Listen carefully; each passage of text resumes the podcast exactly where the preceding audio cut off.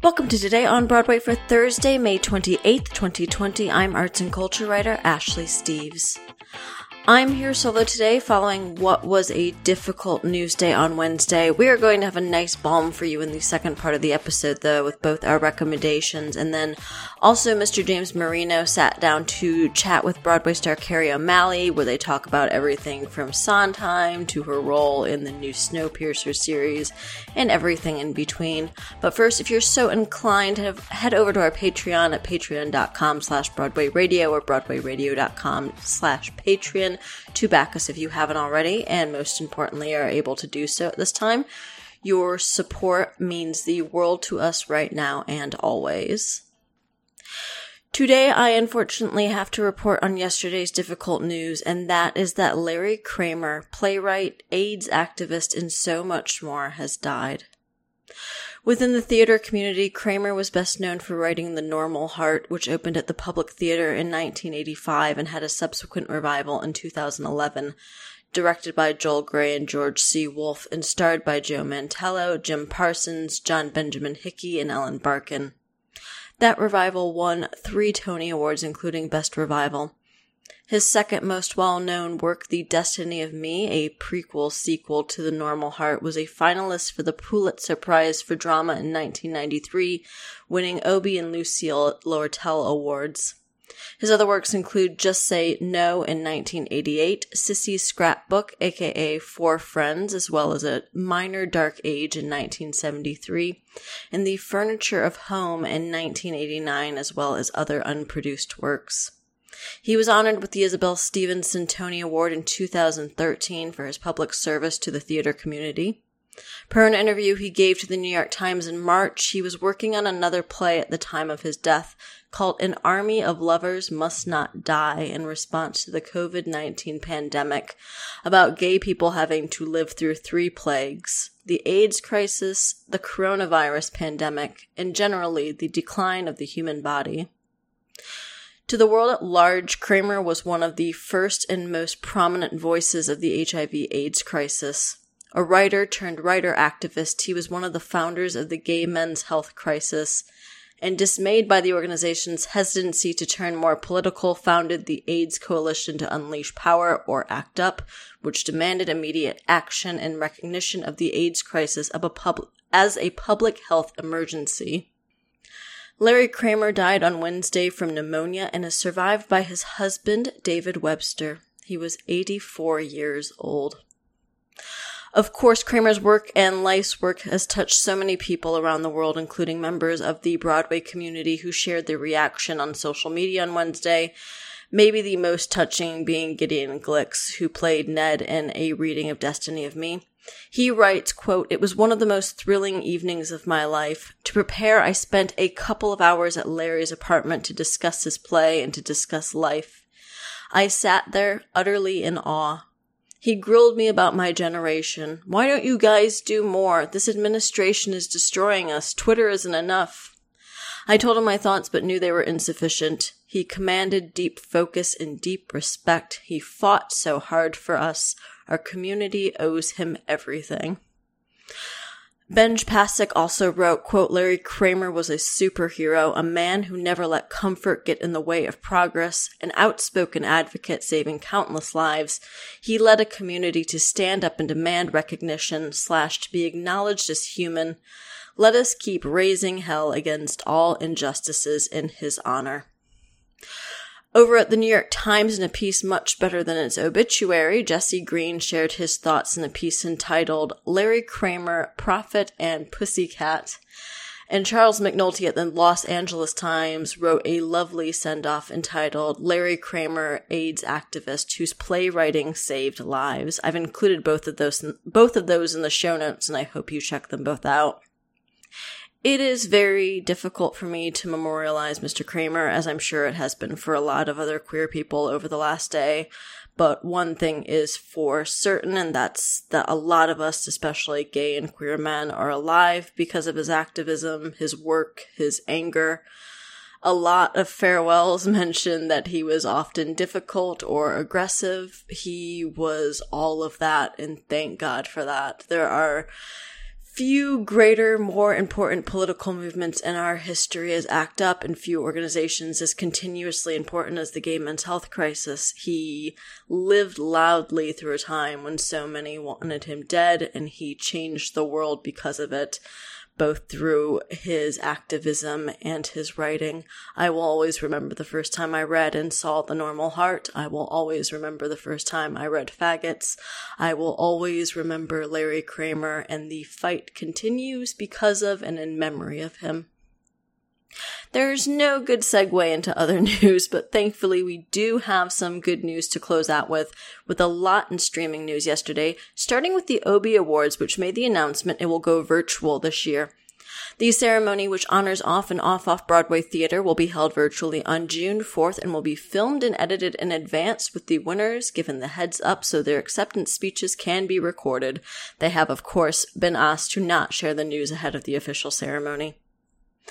Alt cabaret comedian Cole Escola will host the event. As of now, the Obies have announced three honorees, Lifetime Achievement Awards for outgoing artistic director of Playwrights Horizons, Tim Sanford, and actor Vinie Burrows, as well as a citation for Michael Feingold, the longtime Village Voice theater critic. The ceremony is expected to last about two hours, featuring at least five musical performances, including opening and closing numbers led by Escola, a tribute to Merrily We Roll Along featuring alumni of the show, an in memoriam segment accompanied by Shaina Taub, and a musical excerpt from one of the winning shows. The stream will be held on YouTube at 8 p.m. Eastern Time and will be p- preceded by a ticketed virtual fundraiser featuring the Patti LuPone. Also, yesterday, MCC Theater announced that its annual Miscast Gala will be presented virtually this year, live streamed on the MCC Theater YouTube channel. The fundraiser will now be presented online on June 20th at 8 p.m. and will be a free viewing experience. The lineup for this year's event will be announced shortly, and the organization will donate a percentage of the money raised during its broadcast to the Mental Health Coalition, with the remaining proceeds providing support to MCC, its youth company, and its literary development work. Across the pond, the Old Vic announced a new artistic initiative called Old Vic colon in camera, which will feature a run of socially distanced performances of Duncan Macmillan's Lungs, starring Matt Smith and Claire Foy, as well as a series of rehearsed play readings. You'll recall Smith and Foy were supposed to start a run of Lungs at the Brooklyn Academy of Music from March 25th through April 19th. That obviously did not happen.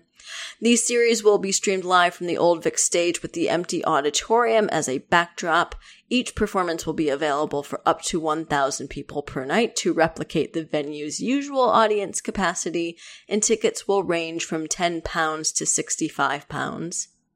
Performances for Lungs are scheduled to start in June, exact dates to be announced soon. Back home, the Lavender Effect, the nonprofit organization dedicated to advancing LGBTQ plus heritage and culture, will host a virtual Pride Parade this coming Sunday, May 31st at 3 p.m. Eastern on Zoom and Facebook Live. This year's parade host and grand marshal will be Wicked and Transparent star Alexandra Billings. Additionally, the event is set to include appearances by Judith Light, Audra McDonald, Betty Buckley, Lily Tomlin, Sean Hayes, Bradley Whitford, and more.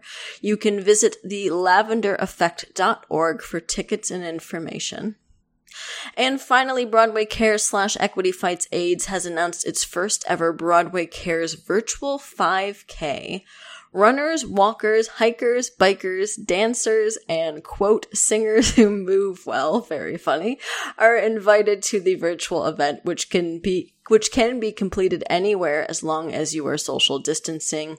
It is free to register, and each participant has a suggested minimum fundraising goal of $250. Money raised will go to support Broadway Cares in its COVID 19 emergency efforts. You can sign up at broadwaycares.org slash virtual 5K. I have two bittersweet recommendations and one actual feel good recommendation today to wrap up the show. In tribute to Larry Kramer, I wanted to include his acceptance speeches for both his Normal Heart Best Revival Tony Award in 2011 as well as his Isabel Stevenson Award in 2013. And then, in a proper feel good recommendation, the original Broadway and London cast of The Drowsy Chaperone, including Bob Martin, Beth Leavel, Casey Nicholaw, and more, reunited for a virtual fundraiser helping to support the Actors Fund and funds for, funds for freelancers and they all performed as we stumble along reprise together. I just love the ja- Drowsy Chaperone so, so much. It brought the biggest smile to my face after a hard day. So please check that out if you need a smile too. All right, that is all we have for you on this Thursday. Thanks for listening to Today on Broadway, and be sure to stick through the rest of the episode to hear James's interview with Broadway and Snowpiercer star Kerry O'Malley. If you are willing and able, head over to patreon.com slash Broadway Radio or broadwayradio.com slash Patreon to back us if you haven't already. Or head over to your podcasting platform of choice and or Facebook to show us some love in the form of a review. You can find me on Twitter and Instagram at Know This Is Ashley. Have a happy Thursday, everybody. Be safe, take care of yourself and one another, and we will be back to talk with you tomorrow. What was that? Was that me? Was that him? Did a prince really kiss me? And kiss me, and kiss me? And did I kiss him back? Was it wrong? With us today, we have a very special guest. Kerry O'Malley is joining us. Broadway fans know Kerry from her seven Broadway shows. On a clear day, you could see forever Irving Berlin's White Christmas, Billy Elliot, Into the Woods, that was the 2002 production, Annie Get Your Gun, translations, and Cyrano. Kerry, thank you so much for coming back to Broadway Radio. So good to talk to you. It's my pleasure. I'm so happy to have someone to talk to during this crazy quarantine time. It is crazy quarantine times, but you know what? On Sunday nights at 9 p.m., I turn on my television and I see you. Yay! I see you because you're doing that whole uh, Snowpiercer thing with uh, with Lena Hall and David. Yes, and, great. And Mike. And Mike, my brother Mike. Yes. Brother Mike. Uh, it's crazy that you're there.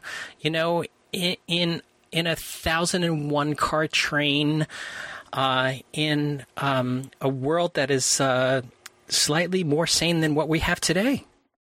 Oh boy, it, it feels pretty. Um, it, it, feels pretty close to what we have today in many ways. You know, I feel like the the the distinctions between the haves and the have-nots is is a uh, a warning about what we could have if we don't. You know, especially after a crisis like the one we're having right now um, the distinction between the people who are able to survive a crisis like that versus the people who are just deeply struggling to get by. I think it's very timely, and I it's interesting because we we had our um, I mean, this has been in, in the works for a long time, and who it changed teams and everything like that, and changed the whole focus yeah. of the story and the characters. Yeah, and if if it had if it had aired earlier, I don't know that it would have um, the same impact as when we're the feeling of being stuck on a train, right, in this closed space, um, this forced closeness. I think it has takes on new meaning when we've all,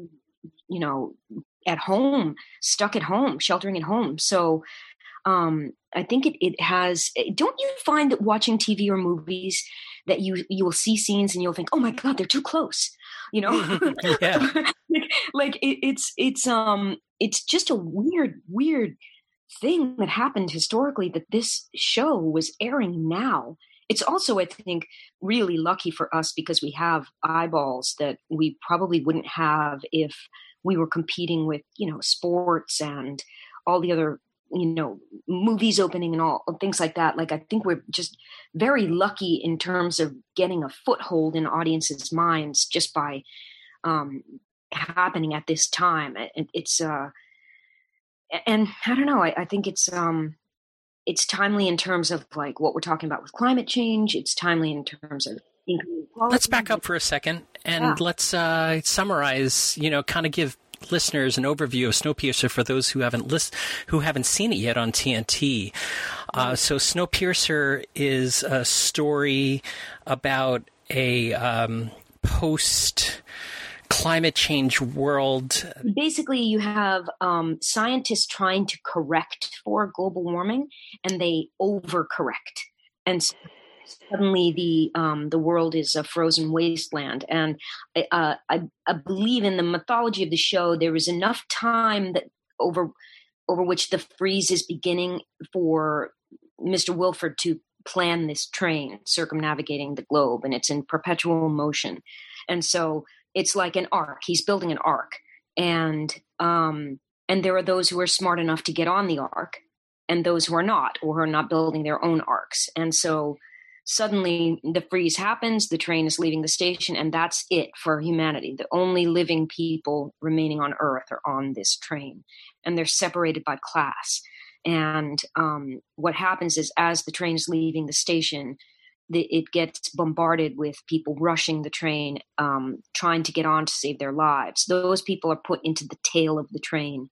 They don't have tickets, and so they are living in squalid conditions. The the um, the train did not plan to have enough resources for that many more people, so there's this um, tremendous uh, drive to survive in the tail of the train, and then it puts the train in a situation of class warfare be, between the people who planned ahead and got tickets and paid for them, and the people who got on just to survive and are, um, you know, trying to get out of the tail. So we're separated into first class, second class, third class tail, and um, and it's run by this shadowy Mr. Wilford um, figure and uh, Melanie Cavill, who is played by the amazing Jennifer Connelly. And then the inciting incident of this television series, it, which takes place about seven years before the film, um, if anyone has seen the film, is that there's a murder on the train, and Daveed Diggs's character was a uh, homicide detective in um, the time before the freeze, and they pull him out of the tail to try to solve the mystery of the murder because the um, uh, well, you, you have to watch to figure out why they need to solve this murder so badly. But um, it, and then we take it from there. It's not, it's not really a murder mystery so much as that's just the inciting incident.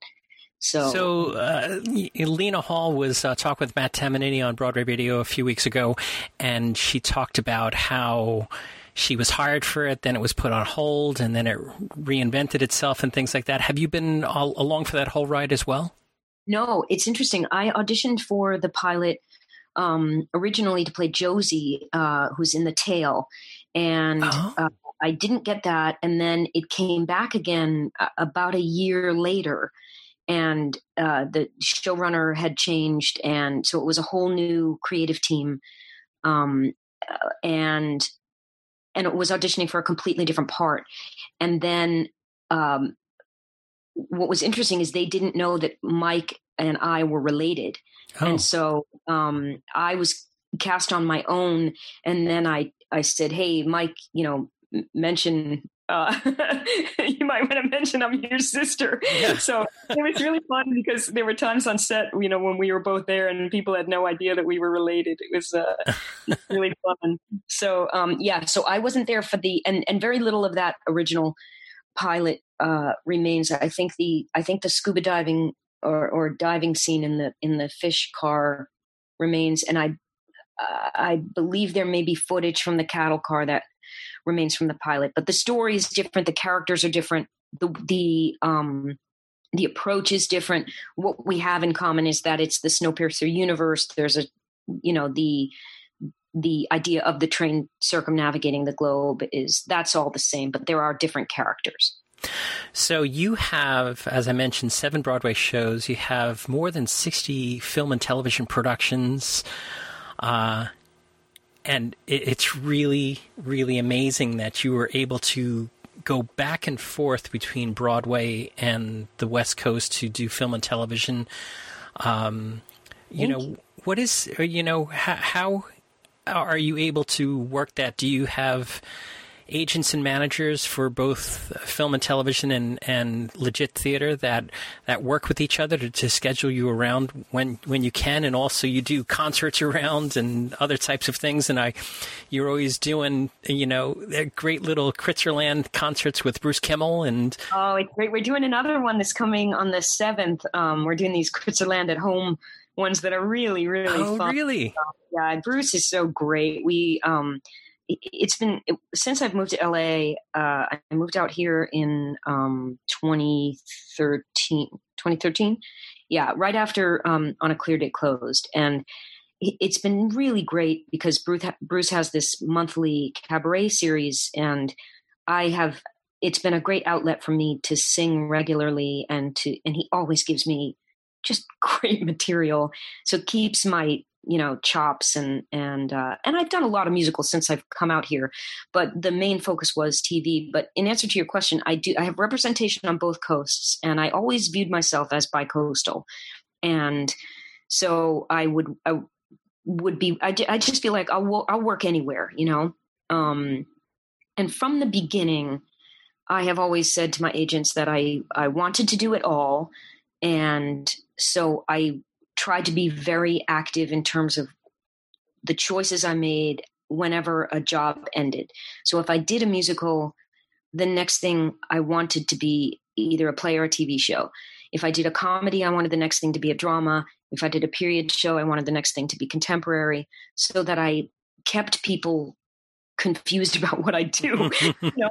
So it didn't get pigeonholed. Oh, she's that she's this you know so i wanted to um, and i've been very very lucky that that has worked out for me. Um, uh, the what's hard i think and, and harder and harder with broadway these days is that it just takes so long for shows get to fruition and after having a few kind of you know devastating heartbreaks of, of shows that i'd worked on for years that either didn't happen or happened and failed or happened with someone else, I just was like, uh, you know, I got to take a break from this. um, but I was supposed to be back this season in 1776. Um, that oh, Diane, that's right, ART. Yeah, and we were supposed to be opening at ART uh, tomorrow. Today's Wednesday, right? Yeah, tomorrow yeah. was supposed to be our opening night. so um, it's a it's, it's it's such a heartbreaker. We were so excited to do the show. So who knows what will happen with live theater? Obviously, we're all hoping we can find our way out of this, but uh, you know, it's just on hold. And I believe the show will happen. Is will we be able to keep the the team we have? You mm-hmm. know, uh, who knows? Who knows what happens between now and then? I I really want to. I was really looking forward to coming back to Broadway, especially in this show. So um, we'll see. You know, we'll see what happens. All female version of a, of 1776, right? Well, all all um, we have genderqueer, trans, non-binary. So all female is not it's not exactly correct. Okay, um, but uh, I, I believe we yes all all gender inclusive. I guess. Um, oh, good. Yeah, that's a better way. Yeah, I'm that. trying to find the perfect the perfect way to say it. so you, uh, IBDB, not IBDB, I make this mistake all the time. The other one, IMDB. you know, IMDB has you listed in eight episodes of Snowpiercer. Did uh, did you spend much time up in Vancouver? That's where they shot. Yeah, Vancouver, which is one of my favorite places on earth. It's absolutely spectacular. Um, uh, yes, I was back and forth. Um, the interesting thing about the way this show was shot is that because each of the classes is so separate they can sort of block oh, shoot. Oh, yeah. Uh-huh. You know, the, so, um, and when we started, uh, not all the sets for first class were built when the show started shooting. So they did a lot of stuff in the tail first. I think probably the first uh, maybe month of shooting was all in the tail and then um and then so i came up once the, and then we would keep adding cars so like you'll see my car where i live uh, i can't remember what episode that comes in maybe episode five um, or six, I can't remember. Um, but you'll see that later. But that wasn't built when I started shooting, so we were not shooting in order. And interestingly enough, my um, very first scene I shot on the show was with my brother, hmm. and it was in episode five. So it's really weird. Like talk about jumping on a moving train, you know, to show up on set and just be like, okay, I'm jumping in. I hope this character choice is correct because I haven't done the first four episodes yet. So I hope I'm in the right place for where we're going. Oh, crazy. You know, and then you think, okay, well, I made that choice for five, so I guess I gotta stick with it. you gotta build it, yeah. right. Um, so that is, uh, yeah. So I was back and forth, and then um, I think we wrapped season one around January 2019, and season two is not quite wrapped because of coronavirus. And then, of course, it takes uh, a crazy amount of time to do all the effects, you know? Sure. So, um, but yes, I ha- was going back and forth to Vancouver, but usually for, you know, th- because I'm because I'm mostly in first class. Uh, the, the great thing about the show is we're all only on sets. We don't have to ever have to travel to locations. So they can shoot out, you know, if I have uh, three scenes in an episode, I can shoot that out in a day, you know? Um, wow. On, and not always, but there are, there's some times that you could go up, go back, you know. Uh, yeah. So, but I was not there for a great length of time. I was back and forth. Mike was up uh, much longer partly because he moves throughout the cars because he's a brakeman on the train. So he's he's living in all the different worlds. I'm mainly living in first class.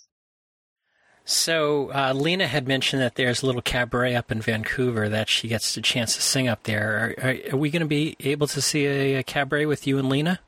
Oh God, wouldn't that be fun? Oh, she's so great. That voice is nuts.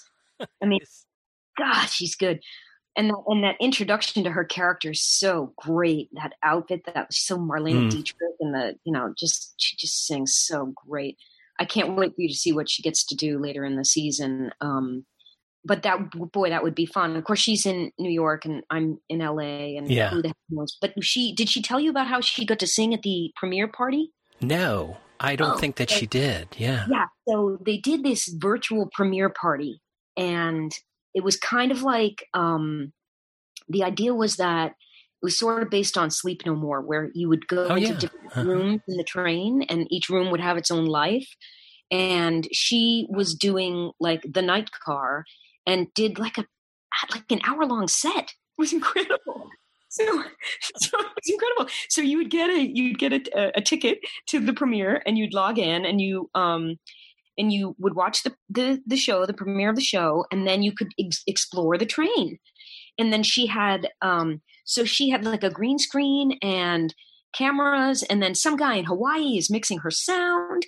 And I mean, it was incredible. Uh, it's incredible what they can do remotely. Sure. So she did a whole set and uh, I mean, it, it, was it was just nuts. Uh, it was just nuts. So I, I I'm so bummed that we couldn't have a live premiere party and watch her really get to do her thing live and you know on stage you know lights camera action so but hey we're making making the best of a bad situation so tell us about what the uh, what the environment is like on the west coast right now right here in in new york obviously broadway is is closed and we have nothing on the horizon insofar as uh, reopening hard dates um, you know, what's the feeling in in Hollywood?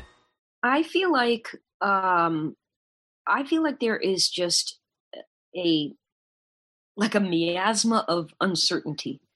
Um, and anybody you ask, you'll say, you know, well, when do you think we'll be back? And then someone will offer an opinion that's based on no facts, but just hopes, you know. Mm-hmm. Well, we want to get shooting by the end of the summer, and it's like, but what is that based on?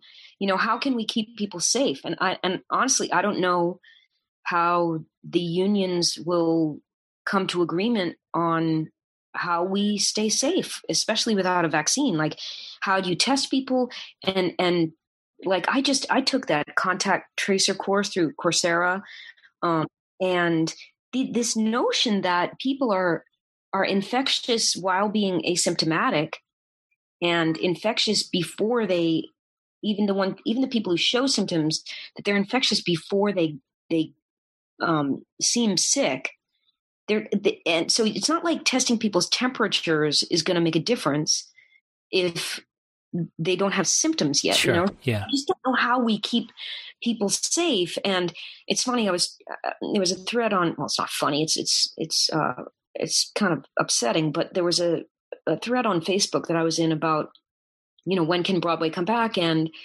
and they're saying, well, you know, you can separate the audience, you know, like six feet apart, blah blah blah. And I was like, yeah, but what about the actors? What about the people backstage. Like we're touching the same things. We're breathing the same air. We're singing in each other's faces. Sometimes we're even kissing. You know, dancers are touching each other. How do we do that and be safe? Like, how do you do a farce when you cannot Hmm. disinfect the doorknobs? you know, I mean, how do we do it? I don't know. Like, I don't know. So um, I feel like for TV, obviously everybody is desperate to get back to work. I mean, just desperate to get back to work and um, and there is a real fear setting in about the economic calamity that many of us are facing and and knowing you know there's that the survival jobs that people regularly do are also gone. You know you can't if you're an actor who regularly waits tables or or attends bar those jobs are gone. Um, if you're uh, an actor who coaches those jobs are gone. Who's paying for coaching right now you know um, if you're an acting teacher how do you do you want to teach acting over zoom? You know it's really uh it, it- we'll have to you know we just have to change so many things. So i don't know i feel like uh it's just crazy uncertainty and um and very deep fear and that feels terrible. So we're approximately 160 days or so uh, until November 3rd, which is uh, the election day here in the United States. You have been doing so much. Um, I'm going to call it activism. Do you think that that's activism? I mean, your letter writing campaigns, your texting, your postcarding, all the other things that you are doing to get out the vote. Uh, can you tell us about that?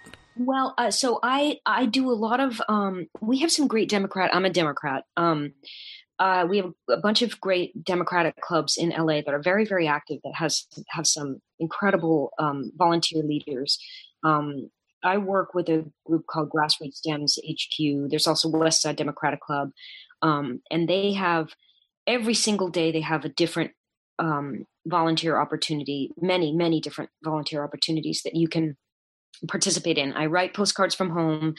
Um, I write letters from home, and then my my main volunteering activity is texting voters with a group called Open Progress, and we text on um, a number of different different issues, uh, pro- all progressive issues, and we are right now we're doing a lot. We text a lot for the Democratic Attorneys General of America. So those are the people who are on the front lines of all the legal fights, like fighting to save Obamacare, um, reproductive rights, LGBT rights uh, in the courts. So those those down ballot races are very very important. We also uh, did a tremendous amount of work in flipping the House in 2018.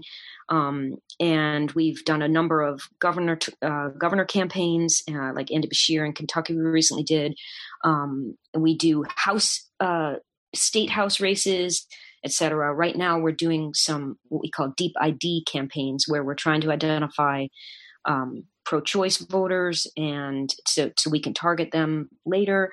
And we're doing a campaign right now about um, finding out people's opinions about vaccines and where we need to target education about vaccines, especially when the COVID nineteen vaccine becomes available. So anyway, very that was very long winded, but I have sent over two point six million texts. That's what I was getting at. You've sent 2.6 million text messages, and I, I you know, it's it's it's kind of a little crazy in OCD, but um, you haven't given 2.6 million people your phone number, have you?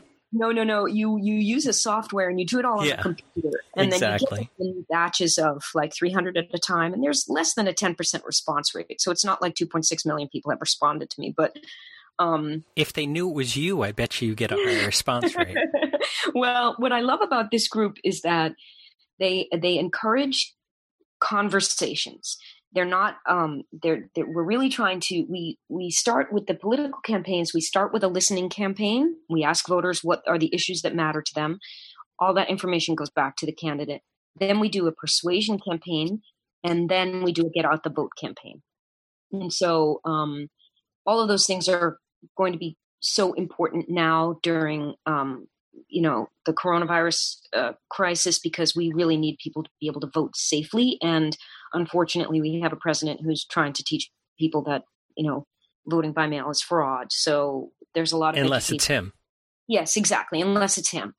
So um, i love open progress. If anybody wants to join um, check us out on the um, on the interwebs and uh, and join us because they do they train you they they it's not you know it's not like just click click click click click you know it's work um and i do every i do it every day and i i when uh i think it's this next episode of snowpiercer i have a really fun picture from between scenes where I was texting in a gown.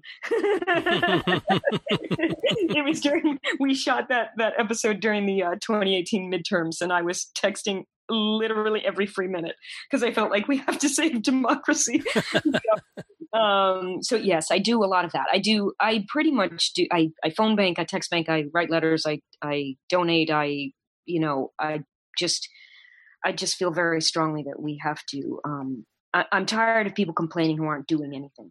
Like you have to do something.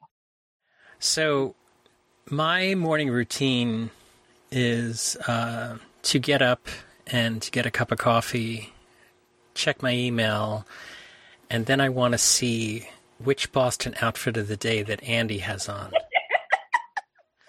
Could you tell people about your collection? So, Kerry, you are from Nashua, New Hampshire, which is outside of the Boston area, and you have. I'm pretty sure that you got involved with Snowpiercer because it's the only thing large enough to hold your collection of Boston uniforms of and all the Boston teams, not just the Patriots and not just oh, the Red Sox, but all I love them all. The I Bruins am, and I have a I have a, a deep love of the sports ball and I have a deep love of the um the sports clothing. So I have a closet organized by team. And um I have so when so when this all started, I I, I redid my will because I thought, oh well, if there was ever a time to redo your will, now is the time.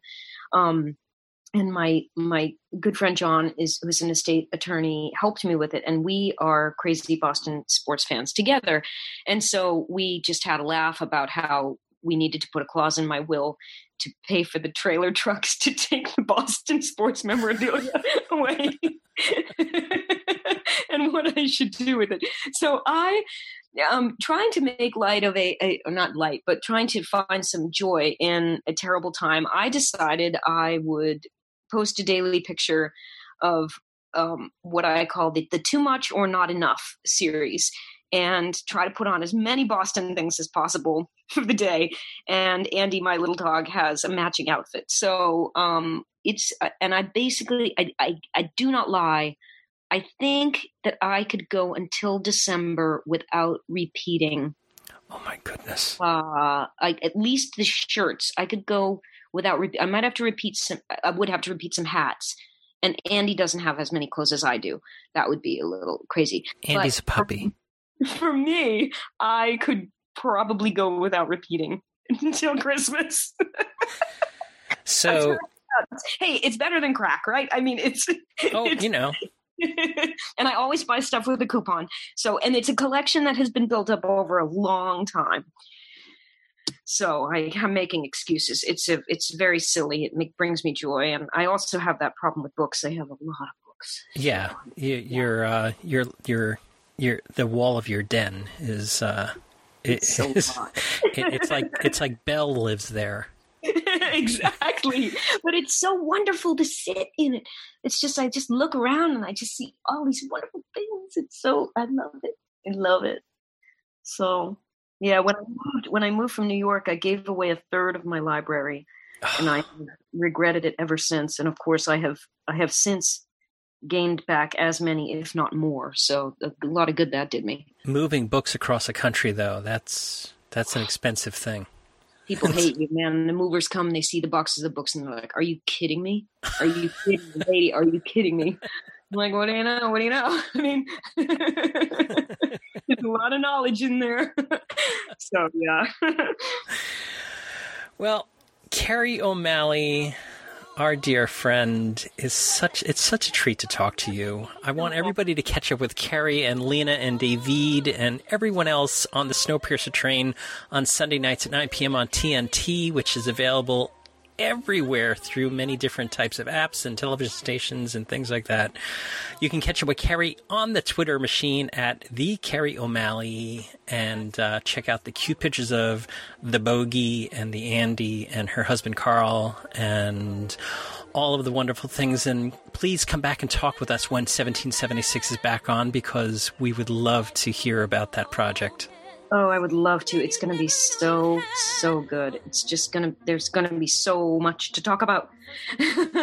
I can't wait for you to see it. a moment who can live in the woods and to get what you wish only just for a moment. These are dangerous woods. Let the moment go. Don't forget it for a moment, though. Just remembering you had an and when you're back to or makes the or mean more than it did before. Now I understand, and it's time to leave the war.